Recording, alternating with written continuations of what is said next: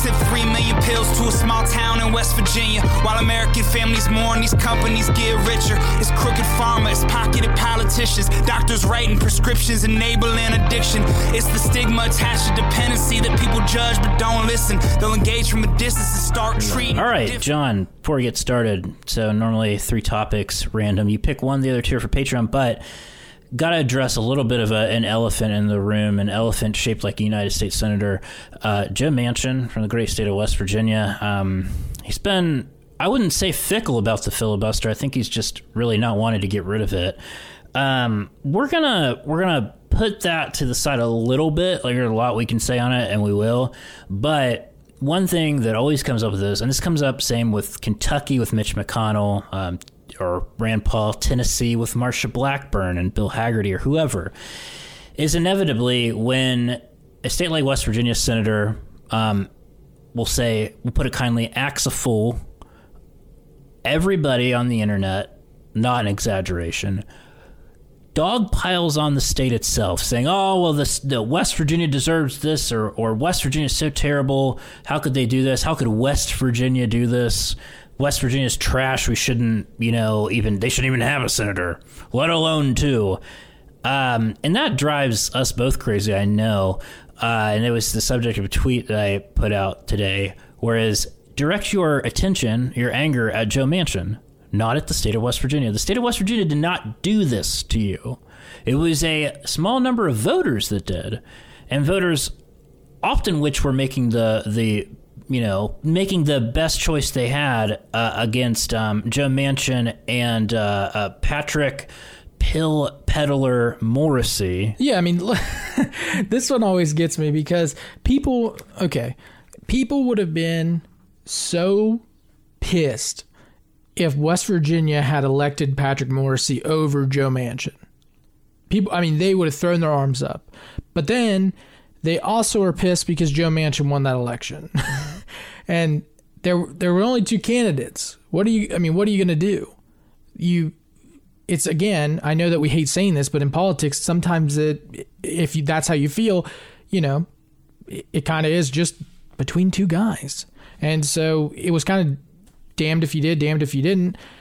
West Virginia made a decision to keep Joe Manchin, who is an incumbent who, if you know much about politics, incumbents have way more power than, uh, you know, first year senators. So it allows West Virginia to have a better bargaining chip, uh, which Joe Manchin's shown this year. So, you know, we kind of knew that this is where Joe was going, but don't don't be pissed at West Virginia because, you know, we can argue to the cows come home, but West Virginia for themselves, I would argue made a made the right decision.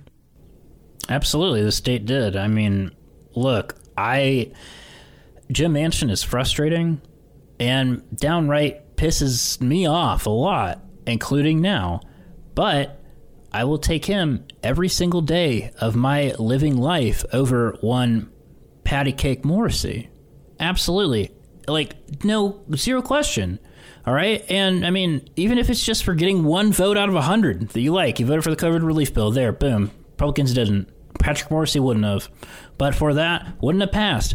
Not giving Joe Manchin any praise, he did the bare minimum there. But anyway, wanted to say that because, I mean, obviously it's something that we know quite well um, and didn't want to completely ignore. But three topics, John, for the intro. Here you go. Your choice. Um, coming up on hurricane season pretty soon.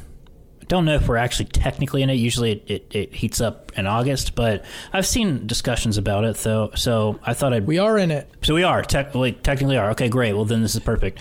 Um, one topic I came. Future guest of ours said it. Yeah, there you go. Uh, little teaser there. We won't say who it was. Um, Bread and milk sandwiches is your first topic. Yeah. Trump wearing his pants on backwards is the second one, and Tudor's biscuit proposal. That was a picture that we were Oh, those are all- tagged in of what looked to be. I don't know if it's for sure. What looked to be an engagement ring, and I couldn't. I couldn't peg which Tudor's biscuit, but it was a Tudor's biscuit. It looked like a Mary B to me. It's for the gods to decide. Yeah, definitely. Um, those are all three really good.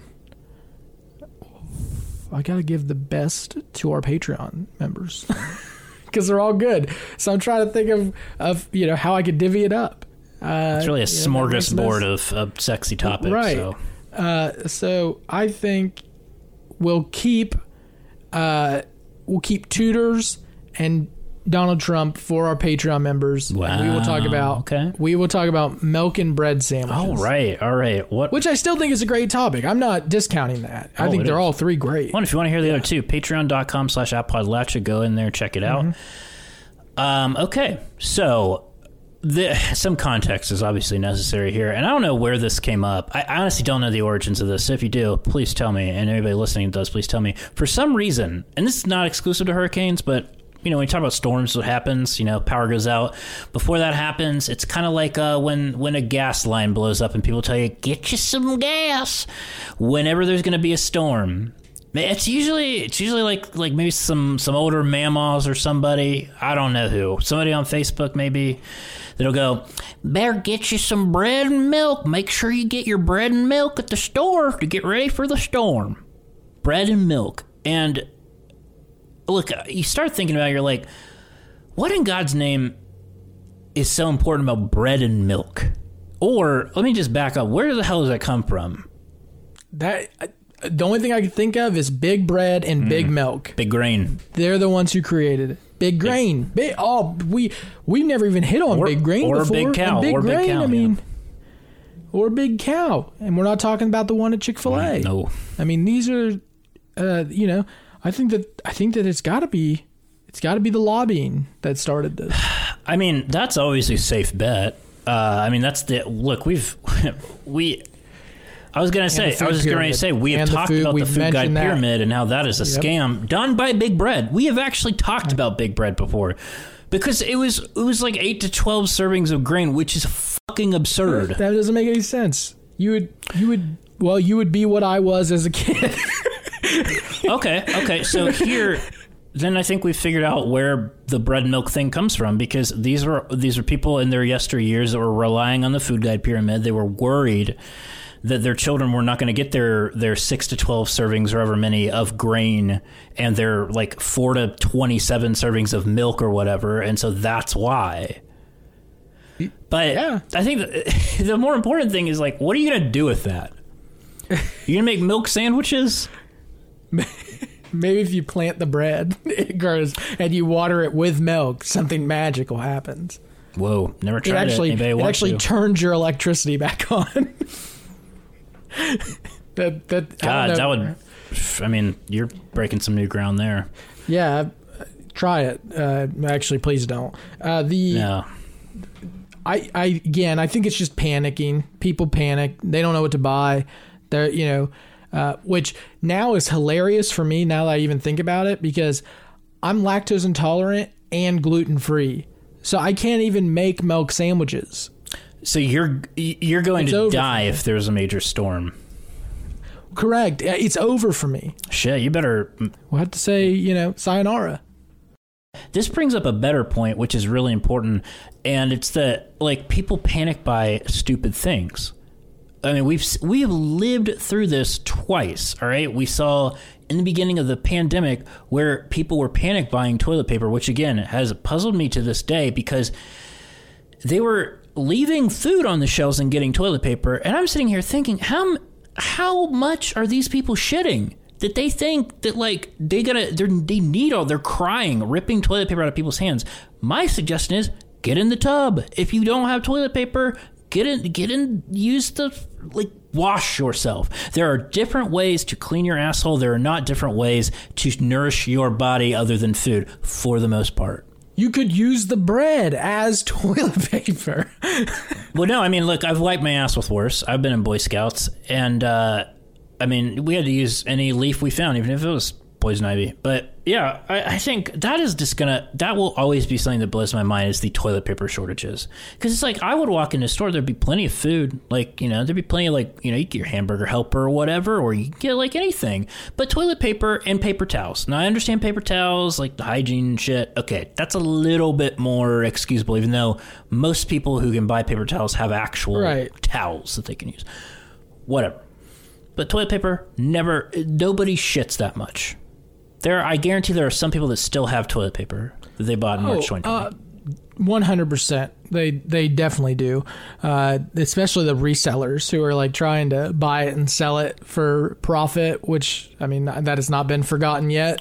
Um, oh, the the fucking hand sanitizer people, My- the my- worst. I think that my favorite thing is like every time I think about the um, the pandemic now, I think of people panic buying toilet paper, panic buying uh, bread, but also buying all of the Pokemon and sports cards at the same time.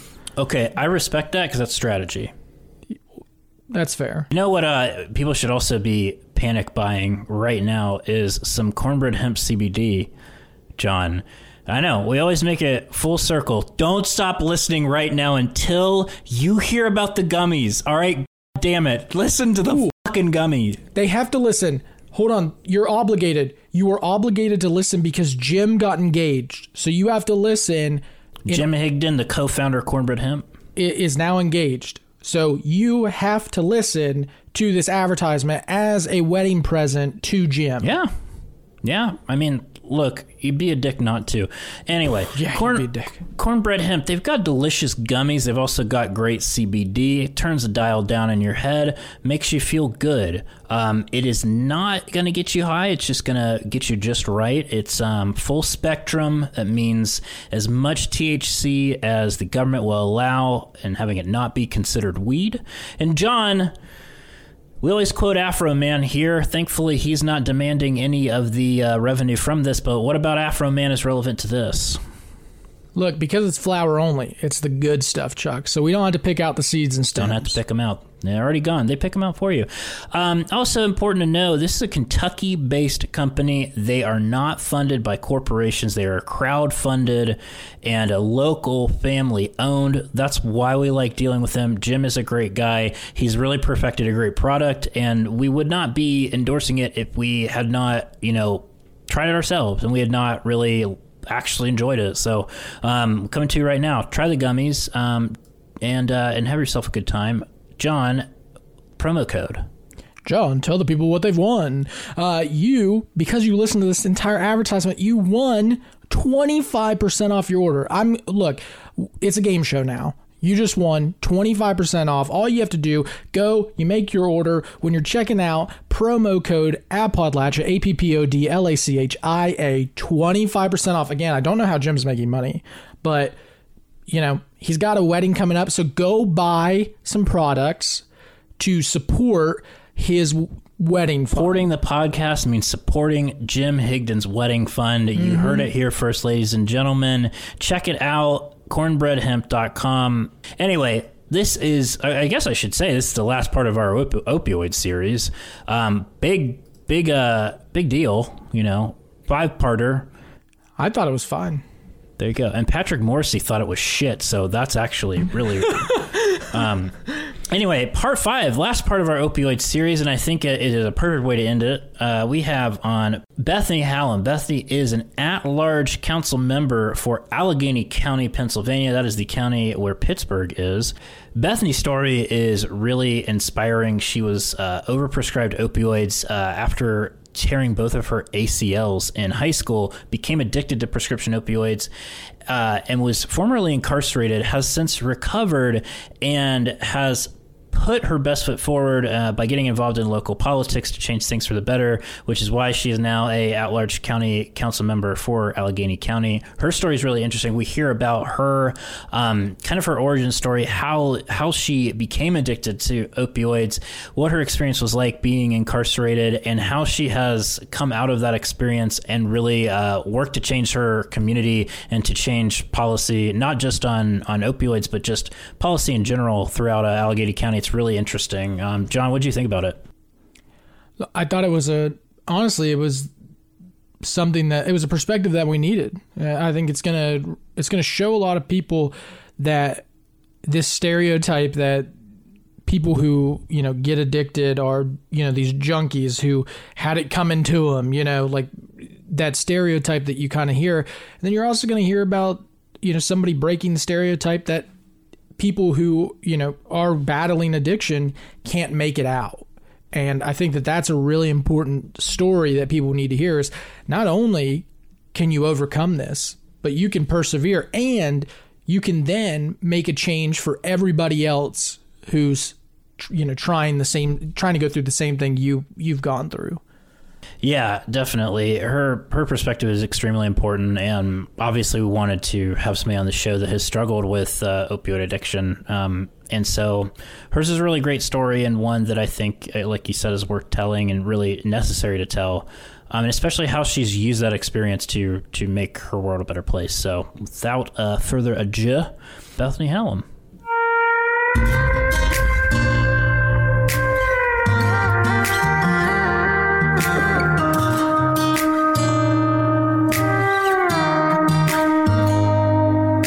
Think we can start with that then, um, because when I was reading up about you and w- what you mentioned is this actually started for you at a really young age. I think you were in high school, right? And you had some injuries and were prescribed Vicodin. I'm wondering if you can kind of talk us through that beginning part of all of this for you. Right. So I grew up in a house with both my parents, my two younger siblings, in a suburb, the North Hills of Pittsburgh, about 10 minutes north of downtown Pittsburgh. And my parents always had a philosophy that the more activities that myself and my siblings were involved in, the less opportunity for trouble there was for us. So I always played a ton of sports. I was a swimmer, softball player, and eventually landed on lacrosse. And so I played lacrosse from seventh grade on my junior year, I was a varsity lacrosse player, and I tore my ACL and meniscus. And at the time, I really had no idea what that meant. I didn't think anything of it. I had broken yeah. bones before and, you know, it never changed the traje- trajectory of my life. And so I did, you know, the regular process, right? So I, I went to the hospital. Uh, got x-rays nothing was broken got mris found out about the torn ligaments and was prescribed vicodin and so my mom, who is actually a pharmacist, you know, she was following along with the whole path, you know, taking it as the doctor had prescribed it. There was never any abuse going on. And uh, I went through the whole process of getting the surgery and doing the physical therapy, refilling that Vicodin all along. And then, right as I was about to finish my last prescription of Vicodin. I got cleared to go back to sports and I tore my other ACL and meniscus. And so wow back to back junior and senior years of high school. And so it was the same thing all over again. Prescription of Vicodin with a bunch of refills to make it through the surgery and physical therapy. So altogether it was about 18 months of being prescribed the prescription painkillers. And then one day the doctor said, "Okay, your refills are done. You're good to go." And I stopped taking them and I was not good to go. I just felt at the time had no idea what it was. Come to find out later, I was going through withdrawal symptoms. And I just felt like, you know, a really bad case of the flu, I guess is the mm-hmm. best way to explain it. I was telling one of my friends, uh, end of our senior year of high school, about it, and he's like, "Oh, well, you're going, you're detoxing. Here, take this pill." Uh, it turns out his sister had pediatric cancer and was prescribed painkillers and he was taking them and he gave wow. me one and I felt magically better. This one little pill took away all my pain, all my sickness and I was good to go. And so that's kind of it was all downhill after that. Was was there a certain time that you realized there was a problem? Um I would say I went to college and I went to college at Duquesne University, which ten minutes from from my house, right in the middle of Pittsburgh. And I I realized then, you know, no parents for the first time in my life, right? I'm alone on a college campus with a bunch of friends, and I realized that I needed the pills to go to go to class in the morning. I realized that once class was over, I started to feel like crap and I needed them again to go to work. And once I got off work, now I had all this money and so if I wanted to be able to wake up for class in the morning, I would have to get pills to be able to do that too. And so I guess probably end of my freshman year of college was when I realized, wow, I need this to do regular everyday things that everyone else is seemingly doing without the drugs. And then one day in my sophomore year of college, I gave a classmate money to go get me pills and they came back with heroin. That was what they got with the money that I gave them. Um, I did it and that was when it went really over the edge and my life started to fall apart. You know, I was stealing from my family, from my friends, uh, you know, being the person who collected everyone's money to go get the drugs so I could get my own for free every day, working a full time job on top of going to school full time. And every free moment of my life revolved around getting drugs. And that's really, I think, when my parents first noticed too, right? I was out of the house. And so I had been living this double life of, hey, I'm maintaining, I'm passing my classes. I'm not doing well, but I'm passing and I'm going to work every day and I'm not getting fired from my job. So it wasn't until I started really, you know, stealing to support the habit that I think I and everyone around me realized that it was a lot worse than any of us realized. Yeah. That's it's really scary to to think about that and to hear that because I think your story is similar to a lot of people's where it starts out being prescribed something legitimately and, and for pain and for something like an injury or something and then it, it, it evolves and it spirals into something that controls a person's life. And so i think that's maybe something that i'm glad you mentioned because a lot of people i think don't realize that it's not just people who want to go out and get a quick high. It's people who are prescribed something legitimately for pain and and become addicted and dependent on it um, what was the breaking point for you would you say you mean that started my recovery? Sure. Or that made me realize that my life was completely out of control? Well, uh, those were two different times, you know. Let's go with both, but maybe start with the second. Okay. Um, so I guess I realized my life was completely out of control towards the end of college. I barely graduate, graduated. I had one class that I just couldn't pass and uh, e- eventually got my diploma. I still don't know how to this day. But after I graduated college, I didn't have a structure to my life anymore. And so, as opposed to having to plan to not be sick and plan when I was going to use drugs and plan how I was going to get money, it just turned into a free for all, right? So, I was bouncing from job to job, a lot of jobs in the service industry because I needed that cash in my pocket every day to, you know, support my habit for the next day to be able to wake up and go to work. Um, I, you know, I started getting arrested. I had, I was never an angel when I was growing up. You know, I was underage drinking, smoking pot, just like regular to me high school things. Um, yeah, yeah. But, but at that point, it was really like, uh, I was, I got caught sell I was selling my Suboxone to a police officer unbeknownst to me. Uh, you know, oh, wow. I always I always say you think you would know if it was a cop that you were selling drugs to until you do it, right? And so right. I, I, you know, I got in trouble for that, which was my most serious charges. Uh, I was charged with felonies, misdemeanors, a whole a whole list of things that, you know, it could have went very differently and changed the course of my life. But I'd say spending nights in jail, right? Even if it was sometimes it was one night and I'd be released on my own recognizance. Sometimes it was three nights till my dad could come up with bail money to get me out. Mm-hmm. Um, but it wasn't until 2016 I was on probation for selling Suboxone to a police officer, and I was on zero tolerance probation, which meant that I was getting drug tested every week. So for the first eight months, I was taking a toddler's urine, one of my friend's kids. I was taking their drug free urine and using it for my probation court ordered drug tests. And one day, I it showed up positive for opioids, which to this day I have no idea how that happened. I know that the child was not taking opioids. Uh, I must have tainted the sample somehow with my hand, but I went straight to jail.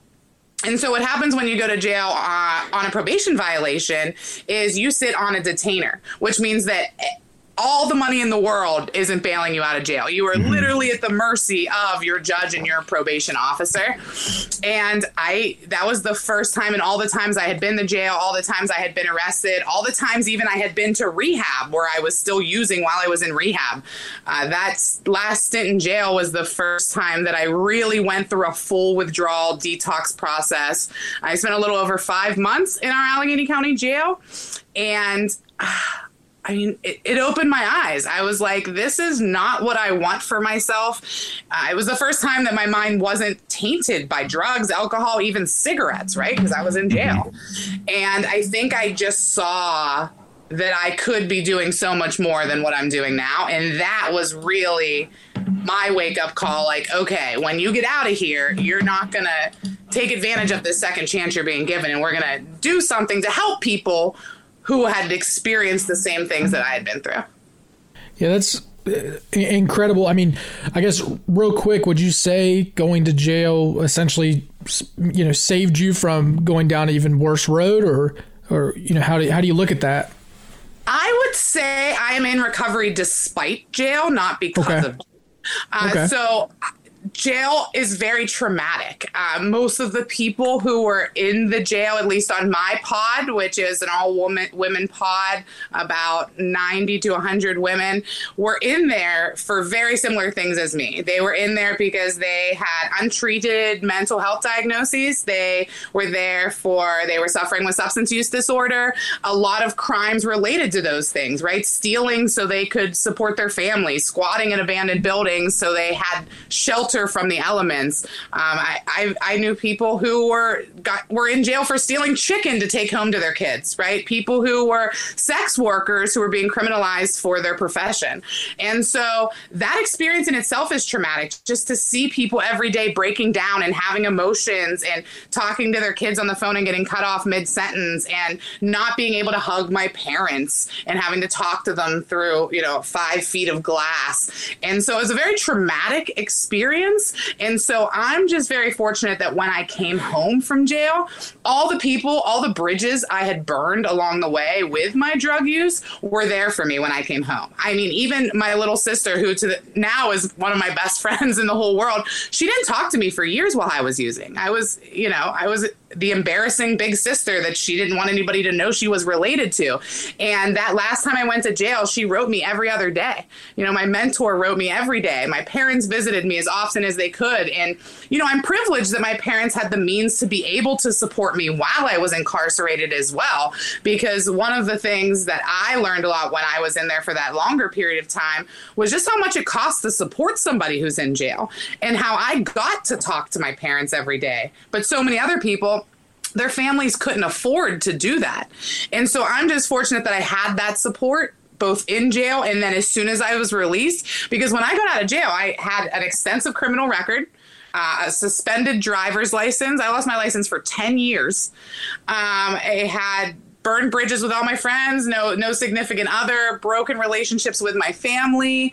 Uh, you know, everything felt like it was crashing down on me. It would have been so much easier to just go and grab some drugs and just get right back into the cycle. But I had people who really went to bat for me and made sure that I took all that energy I put into getting high every day into something constructive.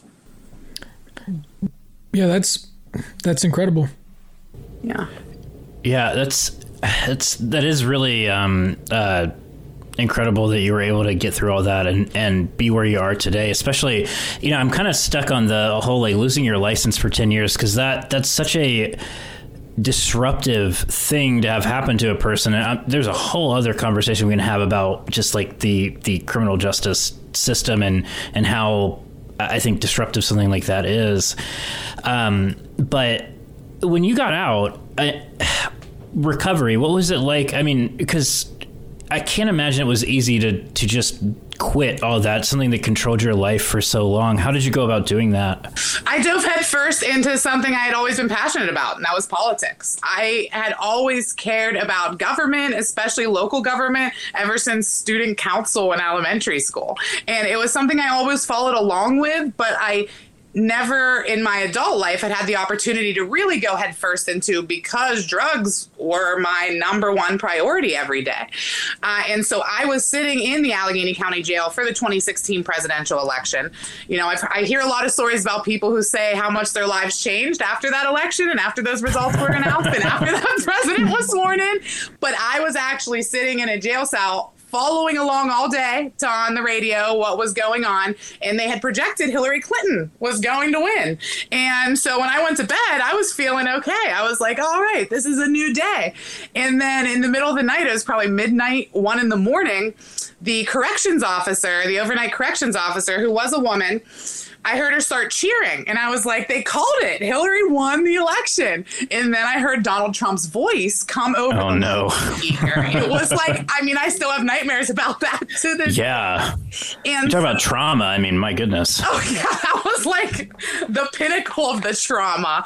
And so I really just felt crushed. Like if I wasn't in here and I wasn't having my life revolved around the drugs that I'm using every day, I could have maybe been out there and made a difference and changed this you know this result and so when i got out that is exactly what i did is i said i was never going to regret again not doing everything i could to shape the future of our country and especially here locally because I am a firm believer that all politics is local and that if you want to change what our country is like at a national scale, you got to start in your own backyard.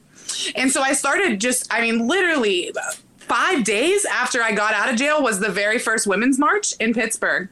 And mm-hmm. just seeing all these people who were feeling as frustrated and defeated as I was but because of just uh, because of the presidency, right? Because of the right. inauguration had just happened, and so I realized like these are the type of people that I need to work with to make the changes I want to see.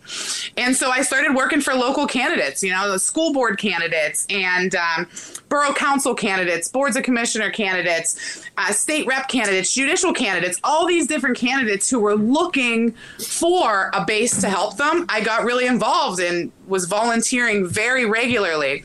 And then in 2018, I decided to run for uh, the Democratic State Committee, uh, which is kind of like the everybody knows about like the Democratic National Committee. This is the state right. level of it, right? Right. So I I ran for that, and um, that was my first experience with actually being on the ballot. It wasn't a very high profile race. It was, you know, not a legislative position, but just a party position. And so that's where it kind of opened the door to meeting people who were running for different offices at, at higher levels as well. And then the next year in, in 2019, people had been seeing me for years since I had got out of jail, out volunteering for candidates, doing all this work, and they were always asking me, what are you running for? And I said, You don't know my story. I can't run for office. People like me don't run for office. And mm-hmm. I just kind of got sick and tired of everybody asking me all the time what I was running for.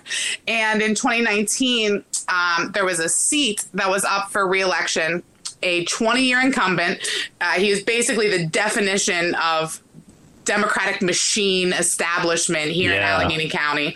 And he was the at large member of Allegheny County Council. And Allegheny County Council is the legislative body of our county. So all of the things that I was passionate about, right? The Allegheny County Jail, um, the fact that our public transportation is so underfunded that I, who didn't have a license at the time, couldn't get anywhere without someone driving me or without calling an Uber and spending a fortune to do so. Uh, you know, mm-hmm. clean air and water, things I had always cared about. All of the things that I was passionate about already that's what this seat was responsible for legislating about.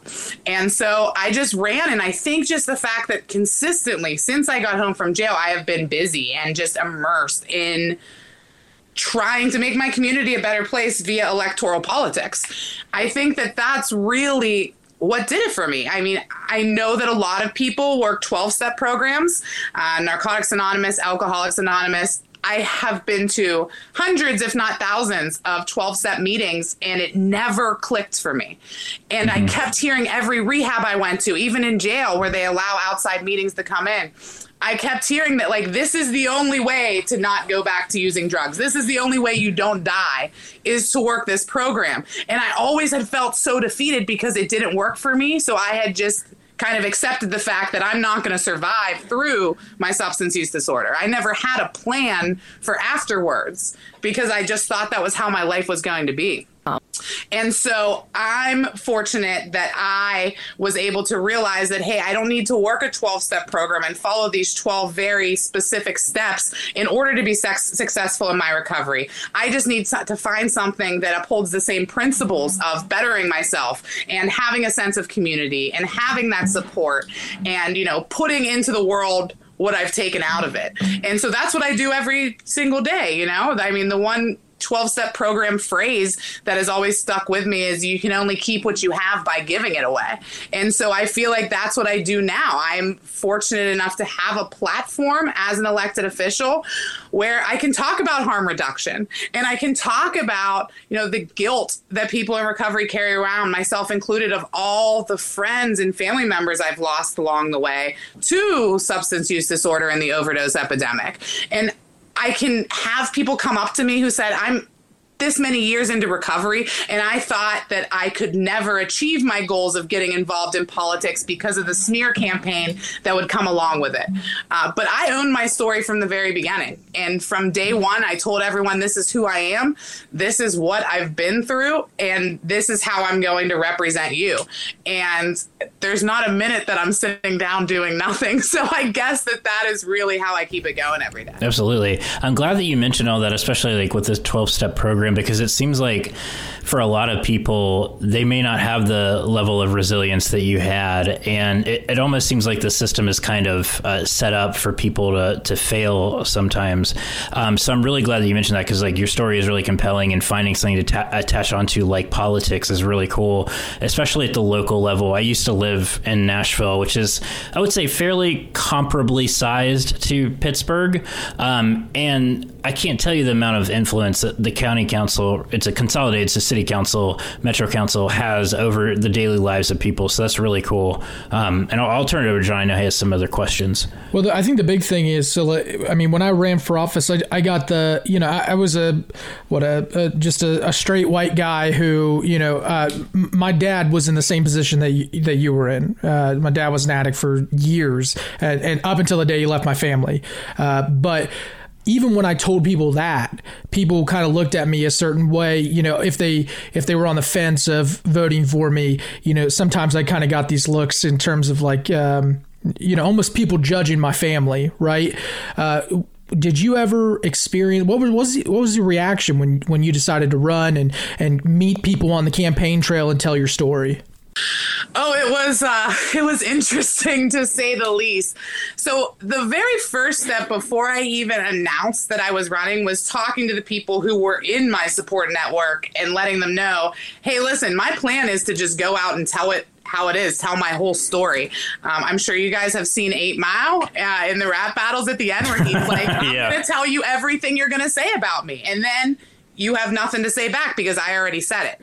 And so I had told, you know, my boss, my boyfriend, who I'd only been dating for maybe six months at the time, um, my, my family, because in my act of addiction, my parents lied to their siblings, my cousins about what was going on. It was always I was away at camp or I was on vacation when really I was in rehab or I was in jail.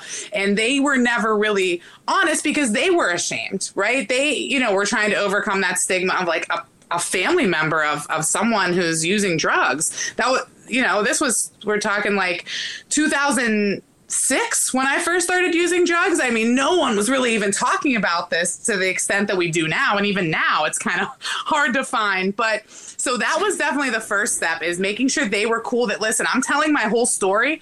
It's going to be in the news. It's going to be, you know, online. It's going to be everywhere. So are you guys all cool with this? right? That was really the first step. And then after that, it was going into rooms and telling my story in front of people.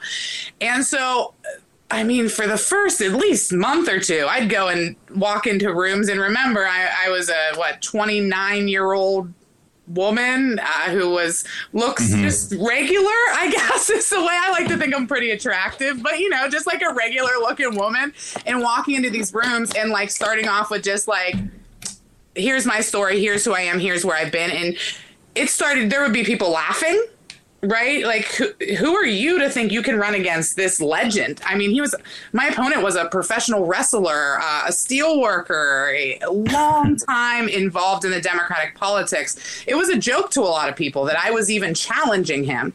Uh, there was a lot of jaw dropping, and then people coming up later and just like being nebby and wanting to know, you know, the like the war stories of, of yeah. my time mm-hmm. using drugs. There was a lot of that too. But more so than anything else, it was a lot of people who, after all was said and done, after I was done, the other candidates were done speaking, pulled me aside and told me about how my story touched them personally. Someone in their life who had been impacted by the overdose epidemic, somebody in their life that they loved who was actively using drugs. And and that to me was what really made me realize like unfortunately how much my life experience resonated with so many people from all different demographics, ages, races, socioeconomic statuses too many people have been impacted by the overdose epidemic in our country and in my own backyard.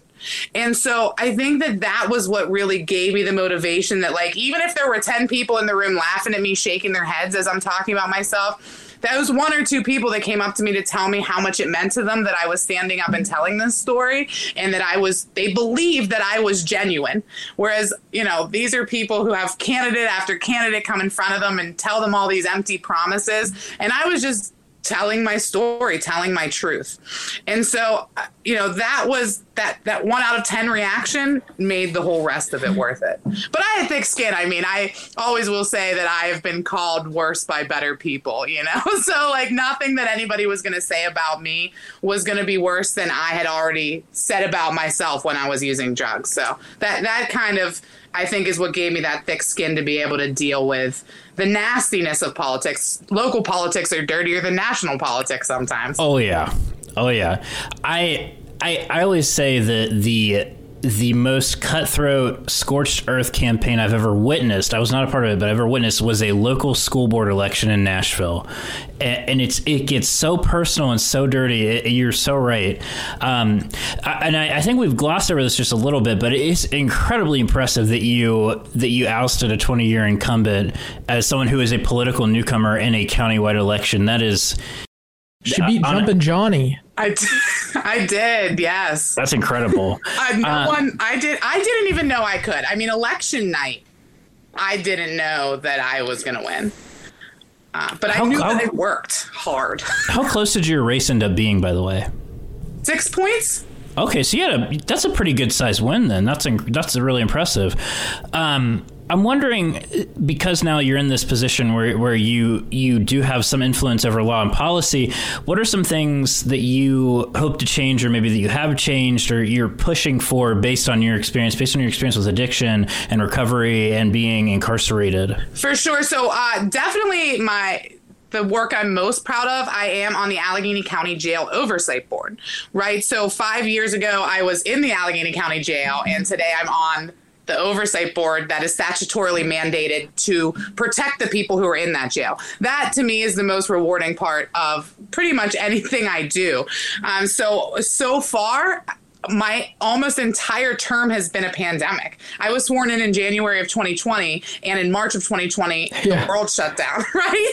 So I have had anything but a normal first term experience. And so all of these grand ideas that I had going into office, I really have had to pivot to realize, like, hey, instead of these grand ideas, people's basic needs aren't being met right now, right? Yeah. So, um, the you know, recently, so since the beginning of the pandemic, I introduced a motion to the jail oversight board to put $50 on the commissary accounts of every single person in the jail we have between 1600 and 2000 people in our jail at any given time. And uh, the, the county makes an enormous profit off of phone calls off of commissary items off of really just the people who are in the jail. And they are incentivized to have a higher population in the jail because they make more money that way right? Oh, yeah. Talk, we, you, you, know you guys know there, there, are private companies that own the phone systems exactly. Go, Global Tel Links is the is the conglomerate that i've been battling with lately mm-hmm. but everybody talks about private prisons not realizing that all of our county jails and our state prisons are inherently private because there there are profits being made off of them, right? Phone calls, commissary, um, even the labor at our county jail, it is staffed by incarcerated people, right? They make the food in the kitchen, they serve the food, they clean the pods, they do the laundry, every aspect of it for not even a penny an hour. They make nothing for having those jobs in that jail. Like the county is profiting off of forced labor in our jails. So I introduced that motion uh, in very beginning of the pandemic. It barely passed, but it passed. So everybody got $50. And then back in October, uh, and then I introduced it every month since. So every month since the pandemic started, they've all gotten $50 a month. And then once there were tablets that were introduced to the jail, which they said, hey, we don't know when we're going to have in person visits. So here's these great tablets that you can video chat with your family members. Not reminding people that is the cost of using these visits are free. The cost of talking to your loved ones on a tablet is astronomical. So I decided to introduce another motion and give them $50 a month on their tablet accounts as well. So since October, when the tablets are introduced, and still to this day, every month, every single person in the jail gets $100. And I cannot tell you the response I've gotten from that, from family members. Um, I get letters from the jail almost every single day to my house, to my office. Um, they, they, they use inter office mail, so they don't even have to use postage because my office and the jail are both on the county mail system. They can send letters that way without nice. any postage. Cool. Yes. It's just, it's the coolest thing ever knowing that it's had an impact, right? So, uh, it's, kind of related. I also introduced a piece of legislation that hasn't been voted on yet. It's sitting in committee right now waiting for committee hearings uh, but to eliminate profits made off of people in the jail. So it's you know the inevitable goal is free phone calls. That's what we're working towards. But when i was doing research trying to figure out how the county would pay for phone calls i realized it wasn't the cost of the phone calls that was the burden. It was the loss of all the profits that they were making off of 69% profits on phone calls alone. Really? Yeah, a bag of Doritos in jail that cost us 50, 50 cents at the convenience store cost people in jail $3. So, you know, just using my experience of my parents spent thousands of dollars in five and a half months that I was in jail. Thousands of dollars because they Wow. could. Other people were out here, no jobs, right? Lost their jobs due to the pandemic they uh, unemployment i don't know how it's been for you guys but our unemployment system here has been an absolute disaster with people still to this day waiting for back pay unemployment from the beginning of the pandemic. So family members were having to choose between putting food on the table at home or putting money on the commissary accounts of their loved ones that were in jail. So that's been a big one. Um, some other pieces of legislation that I have introduced, uh, trying to ban less lethal weapons, tear gas, rubber bullets. Uh, you know, that came in the wake of the George Floyd's murder and the protests that were happening all across the country. I watched my friends get shot in the face with rubber bullets in the street in front of me and get tear gas and horses attacking us and almost running over my back. I mean, there are just things that everything that I legislate every day has to do with something that either I've experienced, that I've seen someone experience, or that my constituents have told me about. You know, one of the things I'm most proud of is I am on social media all day, every day, answering questions from constituents because they don't know the formal methods on how to get in touch with an elected official. But they know if they tweet me with a question, I'm going to be right there answering them. Or they can slide into my DMs on Facebook and I'll be there to help them out. And so I say, you know, there's just so much that I'm I'm proud of that we've been working on, but I've realized that I can't legislate anything by myself. Wouldn't that be awesome? Uh, but I can't. So I've I've pivoted to realizing that this year half of the seats on our county council are up, and so that's what I've really been putting all my energy into now is electing people who are going to pass less lethal force bills, who are going to pass a fracking ban for our county parks, who are going to pass budgetary amendments to increase access to our public transportation system. All the things I've been trying to do and get two, three votes for. I realize that I'm never going to change the conservative members of council's mind, but I can elect new, help elect new people to take them out, replace them, who will vote with the, our community members at the forefront of their minds. So, Yeah, that's hey, that's the best way to do it. If they're if they're not going to agree, find somebody else that will. Uh, Bethany, your story is incredible. We really do appreciate you sharing it with us and sharing it with all of our listeners. They're going to find it to be incredible. They're going to see a lot of the good that comes from it. Is there somewhere that people can learn more about you if, if maybe this didn't answer all their questions? Yeah, my website, www.bethanyhallam.com. It's B E T H A N Y H A L L A M. Uh, same name, Twitter, Instagram, Facebook. Uh, don't Snapchat me, uh, but anything else, I'm always here. Nice. Awesome. Well, thank you so much. Um, and last thing I'll say, just because I, it, out of curiosity, I do have to plug this. We have a, a John and I have a friend, and I want to see if you've heard of their place in Pittsburgh. Um, pepperoni rolls is a really uh, important aspect of Appalachia, and there's a place called Rolling Pepperoni. I think it's in the Stanton Heights neighborhood. Um, and if you haven't checked it out, it's it's a really cool shop. So I highly recommend it. Yeah. Tell me the name of it one more time in Stanton Heights. Rolling Pepperoni. Rolling. So I actually another thing that I do is I have a food blog called Watch Bethany Eat, There you and go. I have not been there, and I I thought I've been to almost every restaurant in Allegheny County, so that is going on my list as soon as we're done here. I'm gonna send you the link right now in the chat so you can check it out. And the the the woman who runs it, Cat, is just incredible. So it's a really cool place. I hope you check it out. And I love pepperoni rolls, so that made my day. Hell yes! All right, awesome. Well, Bethany, thank you so much. This has been a, a really great conversation. I've really enjoyed it, and um, and I just appreciate you sharing your story with us.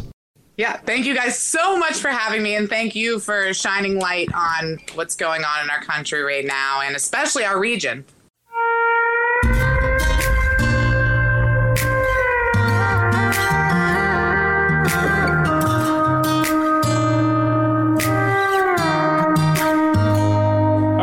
That was our interview with Bethany Hallam and officially capped off our series on opioids. John, parting thoughts on the interview, on the series, on anything? I again, I think the series was was what it was. I think it was a it was something that started as uh, it, you know a, a topic like opioids is difficult to cover. It's not the easiest thing to cover, right? Because there's so many different perspectives.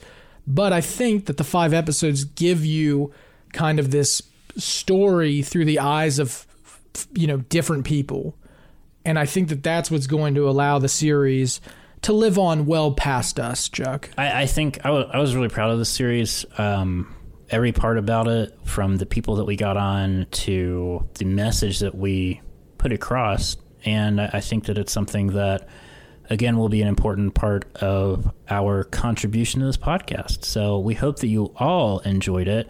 But finally, he is the apothecary of Appalachia, concocting a dose of truth so strong it will knock the bullshit right out of you. It's impossible beef with Big John. Ladies and gentlemen and gender non-binary folks worldwide, we are pleased to present to you the beef-eating mouth the South coming to you live from a foreclosed Ponderosa back-to-back buffet world champion beef with the.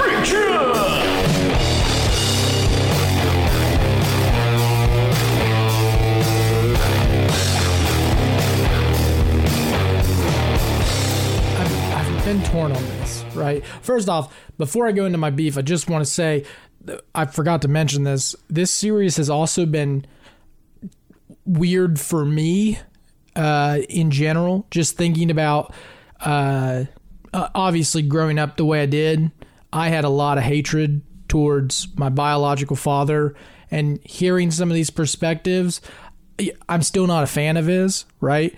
But I can understand the addiction part of it. I can't understand a lot of the other stuff, but I can understand, you know, maybe he was battling a little bit more than I've thought of before.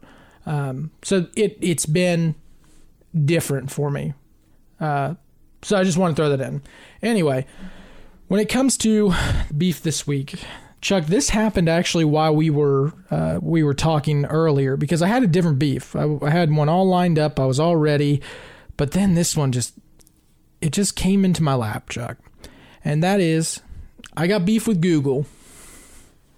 I'm taking Oh, on boy, Google. Here we go. All right. Um, only like the tenth largest right. company in the world. Why not? They right, are we're gonna take very important though to our ex- success, though. So we do like to be on Google. Well, Just putting that out there in the okay, world. Okay. All right. Just that being said, Google's got some stuff they got to change. Well, they do. One hundred percent. They suck. So, uh, Chuck and I have been researching some ideas for the podcast, how, you know, growing it, uh, things that we want to do for you all. But in that, I just happened to be on Google image search and I just happened to type in Appalachians because I just wanted to see, right? And Chuck, you know that when you type in anything into the images, it'll give you like searches that are relevant to it, right? Sure. Well, when you do that in Appalachia, a couple things come up West Virginia, Kentucky, map, poor. that is not. That is being poor is not an Appalachian thing. Yes, we have in we have an economic we have economic issues just like everywhere else. But to me, this and you go and you look at the pictures, Chuck. It's not just this um, I this idea of of lack of money. It is the stereotypical Appalachians that they're using. That they're continuing. So even think about this, Chuck. A guy, you know, a little kid is doing a research project on Appalachia. Let's just say, right? Goes to Google image search and they're going to see that. They're going to click on that and then they're going to be engrossed in those stereotypes again. And that really sucks, especially for the company that big. And then I I redo it, the number one thing that comes up, poverty. So it's constantly changing, but it's still the same you know, same idea every single time you you Google Appalachia or Appalachians, those searches come up. And again, I'm not saying that we don't have problems in Appalachia. What I am saying is that that doesn't define Appalachia. Appalachia has so many other things that you could be Google imaging. You know, there. Look at all of the beautiful places throughout this region. Why is that not one of the first things that comes up on Google Images? To me, Google's got to fix this. The stereotypes are getting old. We're in 2021, and everything else seems to be progressing except for this.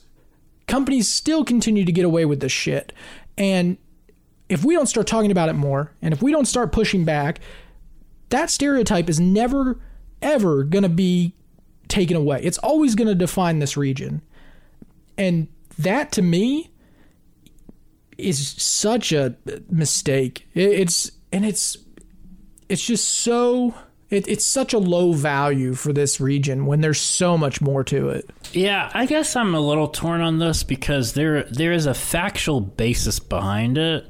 Uh, like Appalachia is is without a doubt factually like in more poverty than the rest of the country. Like poverty rates are, are higher by a significant percentage, and so um, so I think that merits attention. Now, whether or not like it defines the region. I don't think it should, but I think it also should should um, uh, invite a critical lens to why there is poverty. And so I think that may be the larger problem of like if you just look at Appalachia as oh poverty, great. Like that that's not the whole story. It's the reasons why. It's the it, it's the reasons that people get into poverty and the reasons there's systemic poverty in Appalachia, and a lot of it has to do with with large corporations that are pillaging it, taking advantage of the people, and leaving them with nothing. And when that happens, it's it's impossible to get out of it. So I mean, I'm kind of with you, but I'm also like, it's it's a difficult thing because it is a it, it's a huge problem.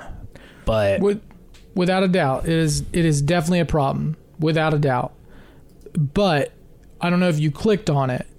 That's where I started to have the issues because like you said, we could talk about all the the different the systemic poverty, why it happens in Appalachia. We could educate people on what's happening in Appalachia. Google could definitely do that, especially through images. It'd be a lot easier, right? A lot easier for them. But instead, the ninth picture that comes up is a little kid smoking a cigarette, right? Which again, stereotypical Appalachia. There are people like again, to me, this does not scream the real. Uh, the real poverty, you know, the real reasons behind poverty. It just it allows people to look at one image and say, "Yep, that's why they're poor." Every single time. And that bothers me because there's so much more to it. And I know that it's difficult in an image to define that, but again, you could easily you start scrolling down and then you start getting some of the better pictures why the hell are the other ones at the top? Yeah, that seems like a different issue than than poverty. It's just the because like I mean I don't associate a kid smoking a cigarette with poverty. I, I there's I don't know what the fuck I associate that with, but right. But that's that's what that's what's on it. Weird. I don't know. I mean, you know, and then you start looking, and and it's a lot of like, you know, people, you know, it's a lot of really old pictures, right? Like. uh JFK's visit, stuff like that, which I get it. Those are pretty big pictures. But like I said, you start scrolling down and you start to see things that are actually important to the region. Those should be at the top. No, I, I mean I agree with you. Well, um, Sundar Pichai is welcome on this show, CEO of Google, to talk about it. Um, open invite. so, but yeah, I mean, look, it, we've stereotypes are coming out the ass everywhere. It's just you know, I mean, this is certainly one of them. Um, but I do think that I think that the the the discussion of poverty in Appalachia is very is a conversation that deserves nuance oh, and needed. and more examination that, than just the Diane Sawyer thing. Cool. Well, Yeah. but there we go. We live in a we live in a world where we want immediate gratification, and if it can't fit into a tweet, then it's not worth reading. So that explains why something like that happens. Anyway, we hope that you uh, um, read uh, a lot, including stuff that we put on our website, and uh, we hope that you enjoyed the show. Um, like us on on Apple, uh, follow us on the social medias. Leave us a review, join our Patreon, and um, check out our store. It'll all be linked in the show notes. And thank you again, and thank you for listening to Appodlachia, especially this series on opioids. We will talk to you again next week. Bye.